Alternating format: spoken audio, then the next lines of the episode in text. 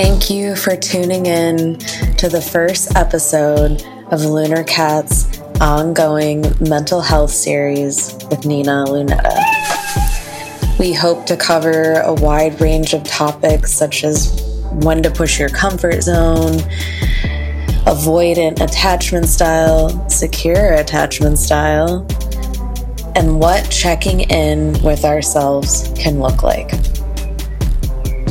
Thank you, Nina, for being a constant source of inspiration and friendship. You mean so, so much to me, and I cannot wait to dive into all these future episodes with you. Thanks for leaning in. Stay cool.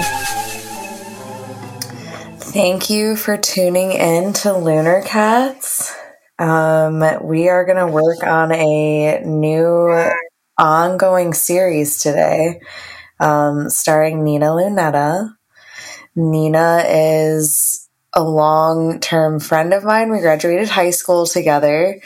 And even over the course of, you know, five plus years of living in different countries, I think our, our friendship has gotten stronger. And um, this episode is really just to give you an intro of who Nina is and invite her onto the podcast series. Welcome, Nina.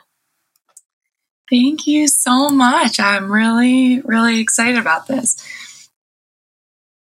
So you're also a Michigan native. Um, Nina and I both graduated from Lansing Catholic Central. And we always had like very, I would say, mutual friends in high school, like really close mutual friends. Yeah, yeah. And I think a lot of us are surprisingly still cl- pretty close. Yeah, we have a we have a good friend group chat going. we do, we do. Always a good group chat. I went to undergrad at Central Michigan University and I studied psychology and Spanish with a minor in neuroscience. Are you fluent in Spanish? Yes, I am. And on like a, a I mean, we're going to get into it, but you're a licensed therapist and you've also been a mental health professional while being fluent in Spanish as well, correct? Yes. In fact, that was, I think, one of my sort of dreams that I had that I I think I sort of never thought would come true and um, actually ended up coming true earlier than expected. So yeah, that's been awesome. Uh, what? Where did you do your graduate programming at? I did my master's at the Chicago School of Professional Psychology, and I got my master's in counseling psychology with a specialty in marriage and family therapy. Mm. And how long have you been practicing? I would say I have been practicing total 11 years. I think since I've had my my license, I believe since 2017. So I think that's 6 years. And does the licensing is it based on what state you're certified in or how does that work? Yes, that is a pretty complicated um, thing. It's state by state. Uh, there is some new movement towards trying to get more states on board and kind of streamlining what the requirements are because currently each state has the jurisdiction to make all of their own requirements. They can require their own exams, etc. And it's kind of all over the place. Um, and now with with the the giant burst of telehealth onto the map, um, it's that's becoming even more relevant, and you know people want and need to practice outside of their state. And so that's um, something that hopefully we'll see changing soon, but I've been licensed in both Illinois and Michigan, but currently I'm only licensed in Illinois, where I currently practice.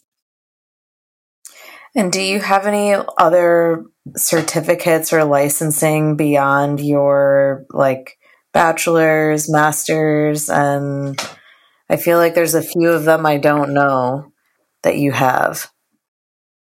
Well, I'm also a national certified counselor, um, which, despite its name, does not mean that I can practice in any state. Um, but it is does mean that I'm nationally boarded, and uh, through the uh, National Board of Counselors, and so I also follow their bylaws, etc., code of ethics, um, and I also have an infant mental health endorsement, um, as well as a lot of training in parent-child interaction therapy, DBT, and CBT.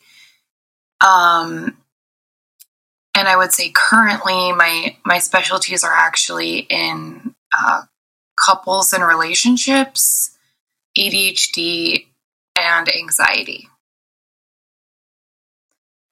When you when you started going to college, did you always have a vision of becoming a therapist or what did that look like initially and how did it kind of shift and change as you went through school?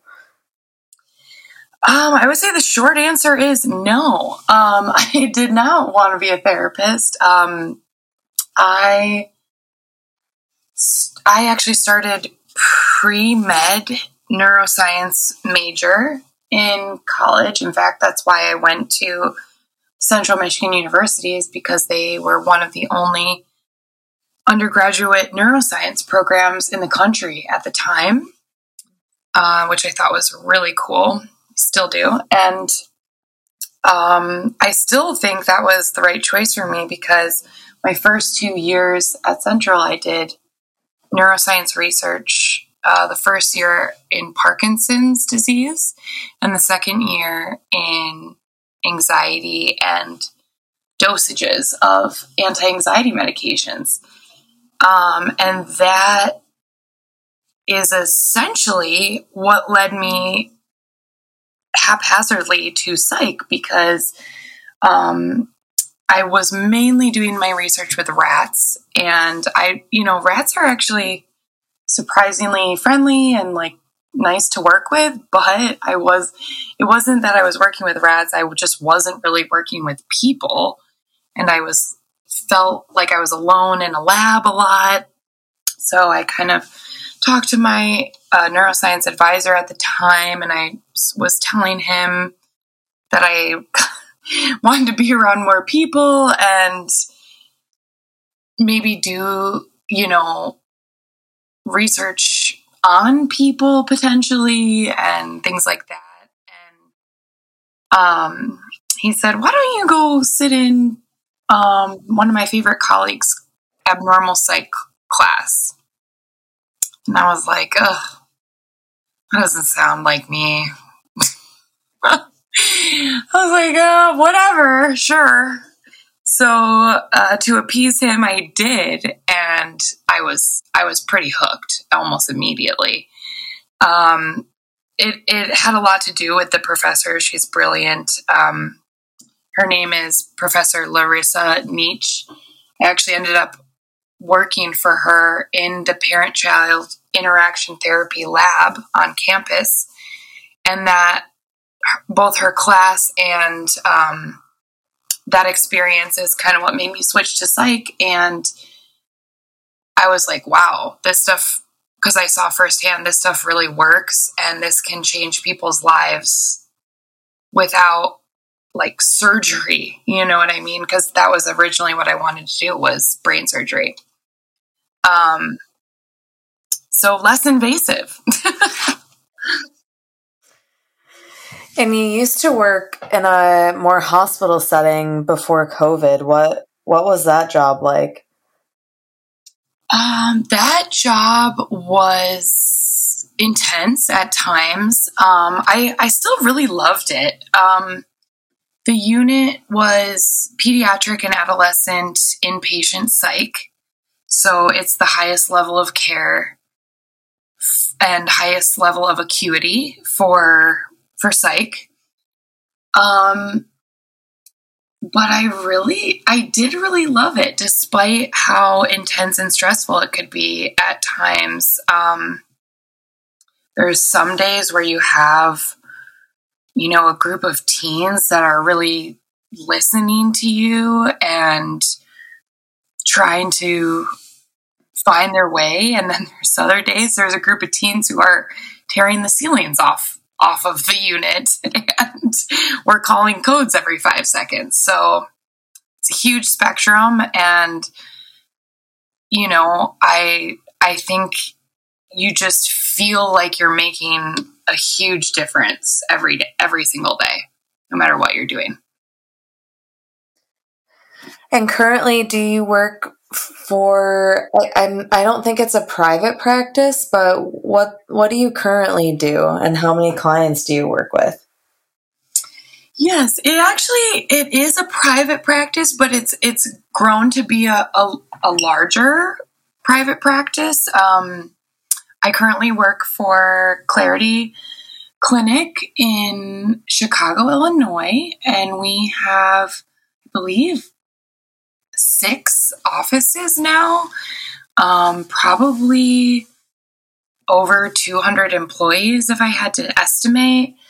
Um, I work out of the River North office and I see about 22 to 25 clients a week, and I also supervise other uh, pre licensed clinicians as well. And are most of your clients uh, currently remote? And like, like, do you have the option to go into an office if your client requested that? I currently am all remote. Um, that is both by my choice and by my client's choice. Um, I actually don't have I I don't believe any clients who currently want to come to the office right now. Um, mainly due to schedule and flexibility reasons and accessibility. Um, you know, telehealth has really been a game changer in accessibility, I think. Um, meaning, you can take a session on your lunch break and not have a commute there and back. You can take a session maybe directly after work in your car or um, you know, before work um, without having to drive anywhere. You know, um, you can take a session while your child is napping. You know what I mean? So, um, for that reason, I think people have really almost immediately hopped on board and said, "Yeah, this this works for us because everyone has pretty busy lives." Is it done through a portal that's like confidential for information, or do you get to just use like FaceTime? Um, no, I don't believe FaceTime is uh, HIPAA compliant or encrypted. Um, we currently, so, and to answer your question, I can see clients in my office. In fact, we just had some beautiful renovations done. Um, but like I said, I think the flexibility of telehealth has has made therapy accessible to people who may otherwise have been too busy to get to the office. Um, so uh, we use AdvancedMD as our um, HIPAA software, and they have their own video um, encrypted and HIPAA compliant video that we use. Do you see your own therapist? Yes, absolutely. Um, I think personally, if you're a therapist, I think you should always have a therapist. Um, maybe some people would disagree, but uh, even if it's just like monthly maintenance, I currently see my therapist uh, every other week. And there's been times that I've seen a therapist weekly or even twice weekly, depending on what's going on in both my work and personal life. Uh, and I just think it, it is an incredible resource. And, um, you know, I don't, I don't know how far I would be in my own personal growth without my own therapy. It, what what kind of lesson comes to mind that maybe you've learned from one of your clients? Is there kind of like a reoccurring theme maybe that you feel?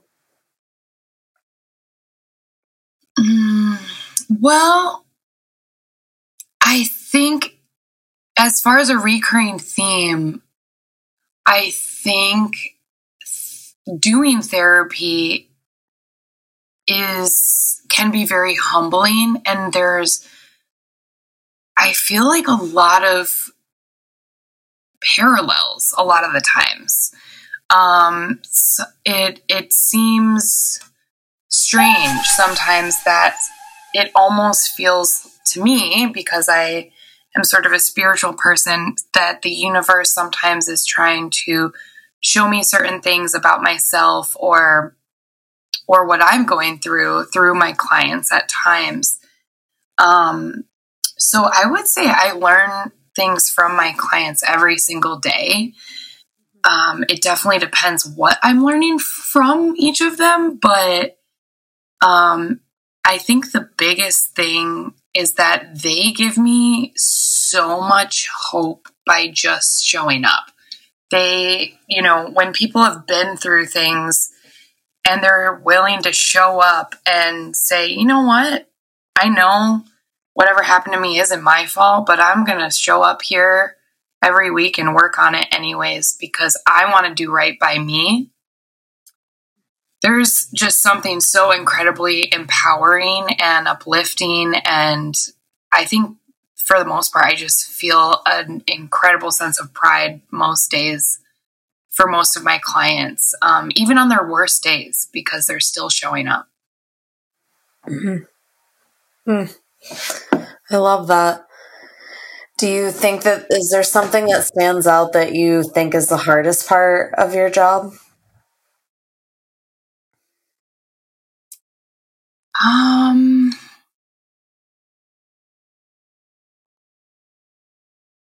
I think you know, I actually really love my job and it's it's interesting because I think the parts that people think would be the worst parts. So hearing about the traumatic events others have gone through and things like that, a lot of times in a weird way that's the best part, not hearing that they've been through something terrible, but once again, you just see so much resilience and and strength in people. I so I think there's not a ton of of bad I don't think. I think maybe compartmentalizing at times um my own emotions from, you know, it's it's a very interesting dynamic because you're you're there to help and support this person, but that doesn't mean you don't have emotions about what's going on with them. You know, the longer I'm in therapy with someone, the more I care genuinely about them. Um, and I I would say the hardest part probably is when someone's going through a really bad time and I'm a little worried or scared that that maybe they there's a small small chance they might not be okay in between sessions type of deal. Um, so if I'm like worried, there's you know even if I've checked and thoroughly assessed and we've talked about you know suicide and stuff like that, I think you know that's every every clinician's worst fear is they get that call that their client has died or or completed suicide or you know something else terrible has happened to them it's i guess similar to a loved one that way mm. Mm. if someone was considering going to therapy but didn't really know where to get started or felt maybe overwhelmed by that, what what suggestions and encouragement would you give someone? Well, number one, I would say it's okay to be hesitant and even skeptical. Um, to me, it makes sense why people are hesitant and skeptical about starting therapy, especially if they don't know much about it or have never done it before or both. You know, we I, I like that therapy is becoming more normalized in our society but if you think about it, it is a jarring idea. Like, hey, something really, really bad has happened to you, or you're going through something. Hey, just, you know, don't worry. Just sign up to talk to a stranger about it. No problem. You know, um, that's, that's not, I don't think that idea is helpful either. Um, it's not no problem. I mean, if they're having trouble talking to their own loved ones about whatever's going on, of course it's going to feel weird to just sign up to talk to a stranger about it, whether we're licensed and trained or not. Also, even some of the best therapists might not be the right fit for you. And when you're first starting out, you may not know what your right fit is yet for a therapist. And so I would encourage people number one, if you so the first place uh, if you live in, in the us that i would recommend checking out is psychology today i would say most clinician most therapists are probably on there um, you can also go on zocdoc or um, uh, you know just regular google search for therapists in your area um, but psychology today is nice because you can filter for your insurance, if you have insurance. Um, you can filter if you want a man or a woman therapist. You can filter by a specific thing you have going on. If you're experiencing depression, anxiety, ADHD, or if you know you're under 18, or um, you're looking for a couples therapist, or you know whatever maybe specialty, or I mean, you can. They have a lot of filters that you can use to help sort of narrow down your search since it can also be overwhelming that there's so many people on there um, and you can filter by you know location and you know like i said insurance which is very helpful um, and the other thing i would say is if you try out a therapist for the first time and you're like you're like mm, if you if you really strongly feel like it's not a first fit in the first session, okay, tr- you know, try another one. Um, it's it's a little bit like dating, and especially in that first first time around, because like I said, you're figuring out what your style is, what you maybe want or need from a therapist at the time. Um, and if if you're on the fence but you know maybe maybe give it one or two more sessions and then say oh you know what i think i'm gonna look for somebody else and and that can be a slightly frustrating process but the right fit i think is what makes a good therapeutic relationship in fact i was just reading an article about how they said it's actually the relationship between the client and their therapist that gets the job done. It's not necessarily this, the therapist's like credentials or their cert- certifications or you know what skills they're teaching and using necessarily, but rather the relationship formed. So that kind of touches on the importance of finding the right fit for the process for therapy to be a good experience for you. Mm.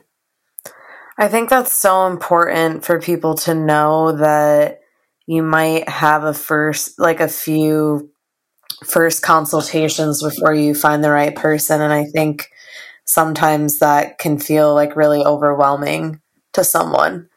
Yeah, um, or disappointing or once again jarring. But it's kind of like anything else, right? Like I've even I've done the same with primary care physicians or dermatologists or um, you know, friends, uh, dating, right? We're not just going to for sure hit it off with the very first person. And I mean, it's great if you do. It really is. Um, but, you know, just like anything else, it might not be the very first person. I know mine mine wasn't. I think my very first therapist in adulthood was not the right fit. She wasn't bad, but she also wasn't what I needed. So, and then and then after her, I I found um, the woman who was my therapist for seven years, and we did a lot of work, a lot of great work together, and it was truly amazing.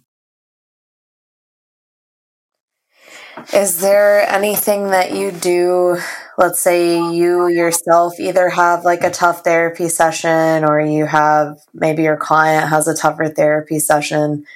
Is there anything you do to kind of self soothe, self self soothe, um, or do you kind of have a list of like comforting activities that you might turn to?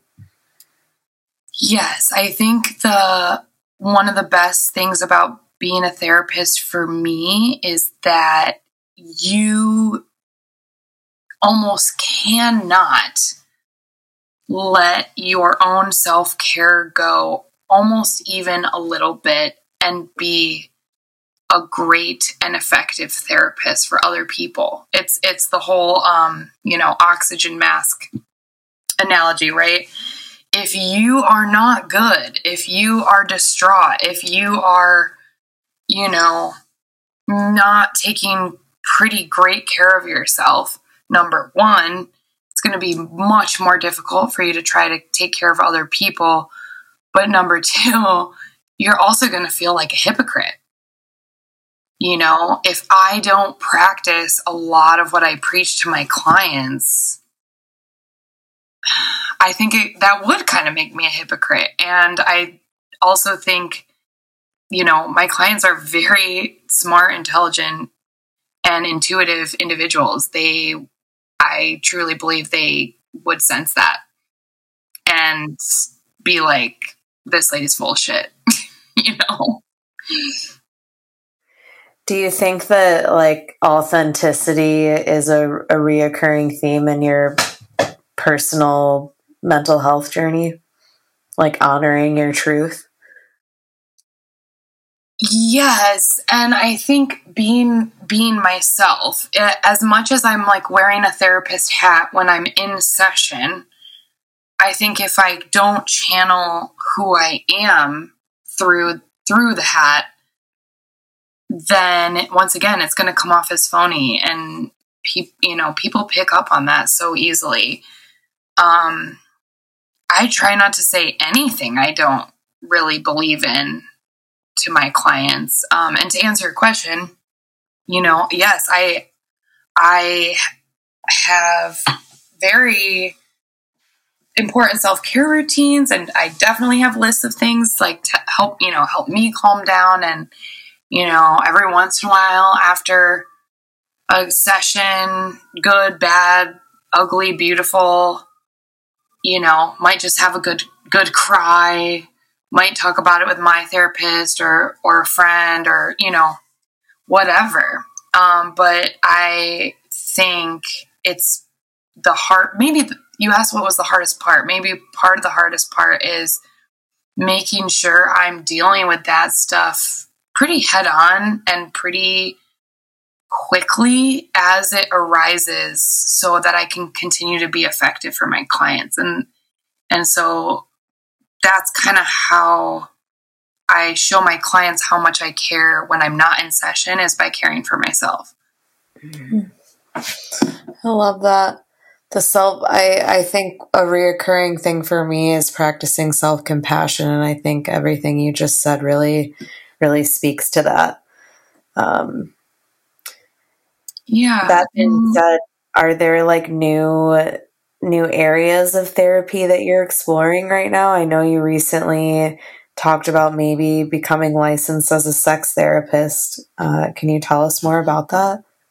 Yes. So, um, I, that is something that I do want to do eventually. Um, it, it is a fairly lengthy process, um, and I'm starting to explore it now. Um,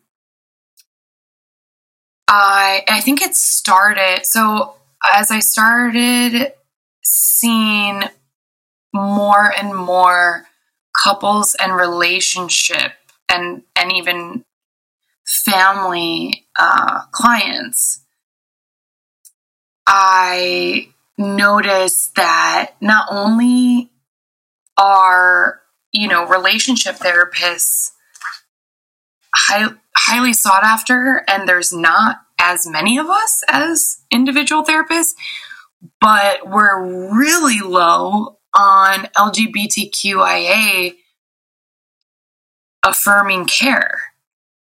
Um, and as you know, I identify as a, a queer bisexual woman.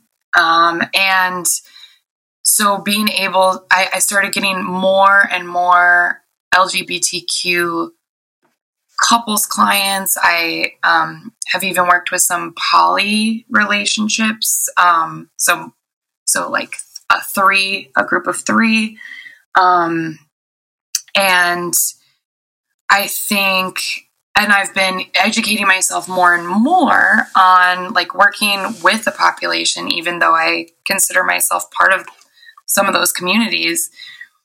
Um, just because, you know, I obviously, with the more vulnerable a population, the more I want to make sure I'm delivering the best care.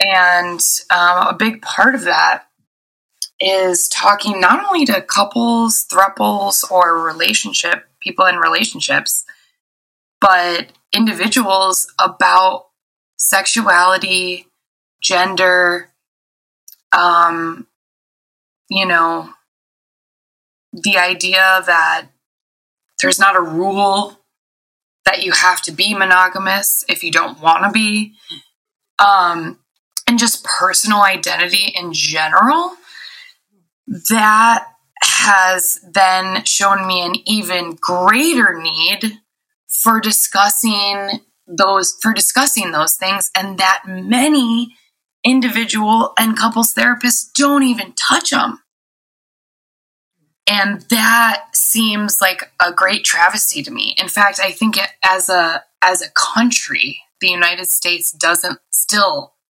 finds talking about sex, period, gay, straight, whatever, so taboo, so dangerous, so explicit, so dirty, you know? Um, and I, I really hate that because then we have people going through their whole lives not truly exploring pleasure, not truly exploring their identities fully.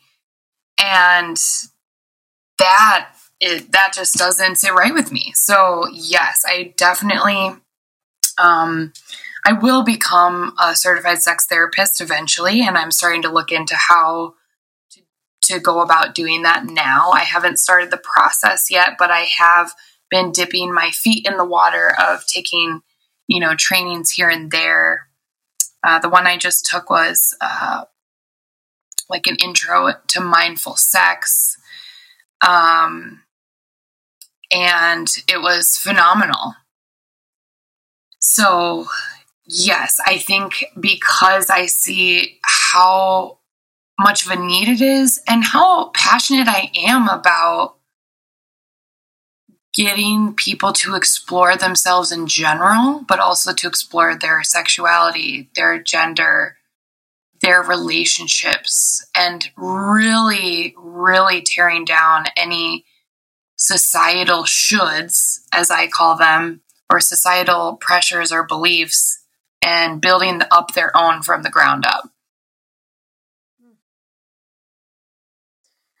Are there any other topics that come to mind sort of in this realm that we're we're talking about now that you really want to cover on this series? Well, I think we could do a lot of like basic education, right? Um what therapy is really like, what you can expect if you've never been to therapy. Um you know different different styles or modalities you may encounter different specialties um you know maybe some basics about some common issues that are brought in to therapy about depression anxiety adhd um you know all of these things relationship issues that often get brought up communication dynamics. Um, one thing that I'm also really passionate about is, and that I am looking to start doing in the near future, is giving talks and maybe educational lectures or assemblies to high schools or, you know, community centers, churches, even, right? Where we're just kind of giving people the basics so that they can learn just a little bit about mental health um, in a way that could help them right now. And maybe pique their interest about trying therapy out if they haven't before. Things like that. Um, dipping their kind of dipping dipping their toe in to the mental health world and trying to just destigmatize it by educating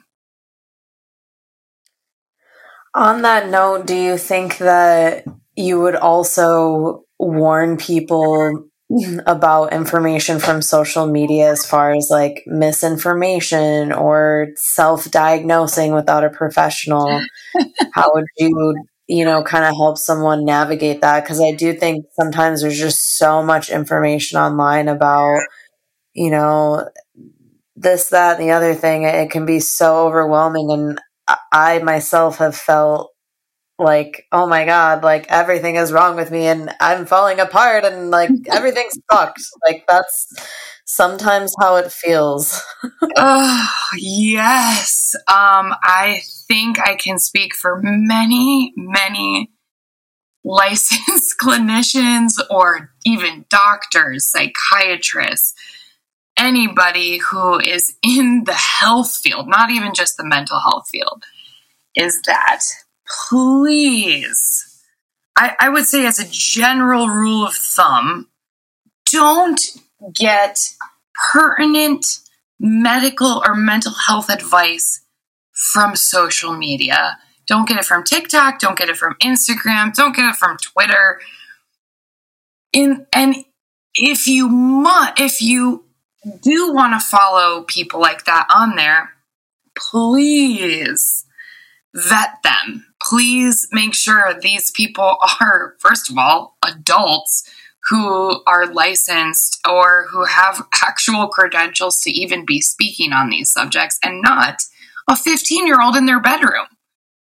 Um, no offense to 15 year olds. Um, but Yes, please don't self diagnose because of a TikTok that you saw. If I had a dollar for every time very intelligent clients of mine come in and say, Oh my God, I think I have autism, or I think I have ADHD, or I think I have bipolar or borderline personality disorder. And I'm like, Hey, dude, um, we've been uh, seeing each other every week for two years. Don't you think I would have like brought this up if I thought that was going on?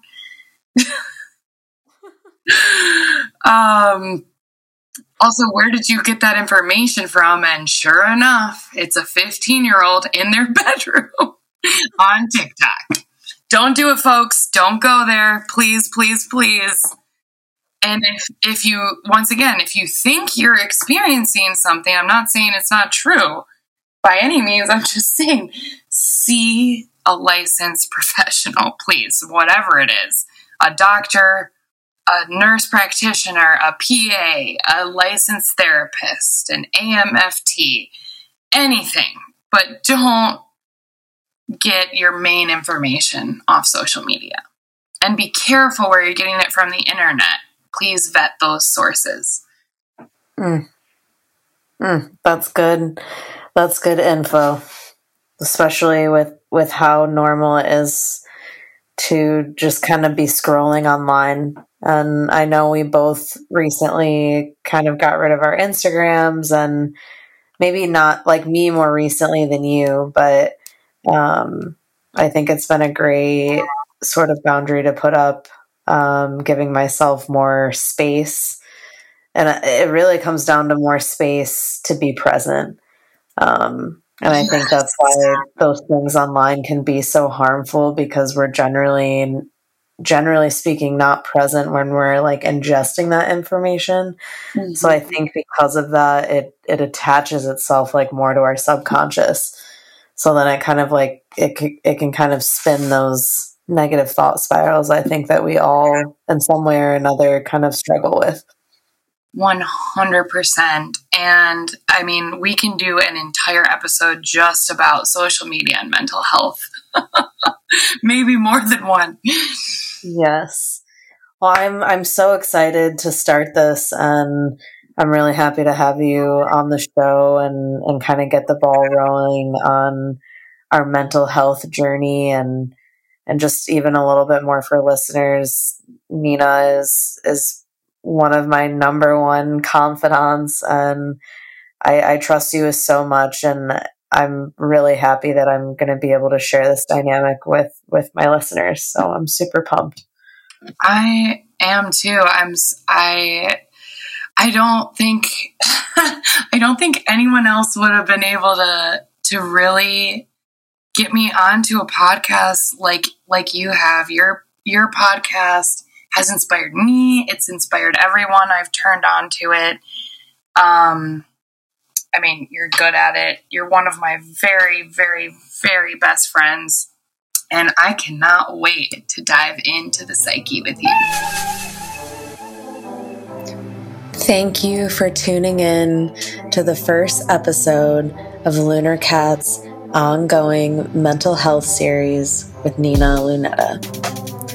We hope to cover a wide range of topics such as when to push your comfort zone, avoidant attachment style, secure attachment style, and what checking in with ourselves can look like. Thank you, Nina, for being a constant source of inspiration and friendship you mean so, so much to me, and I cannot wait to dive into all these future episodes with you. Thanks for leaning in. Stay cool.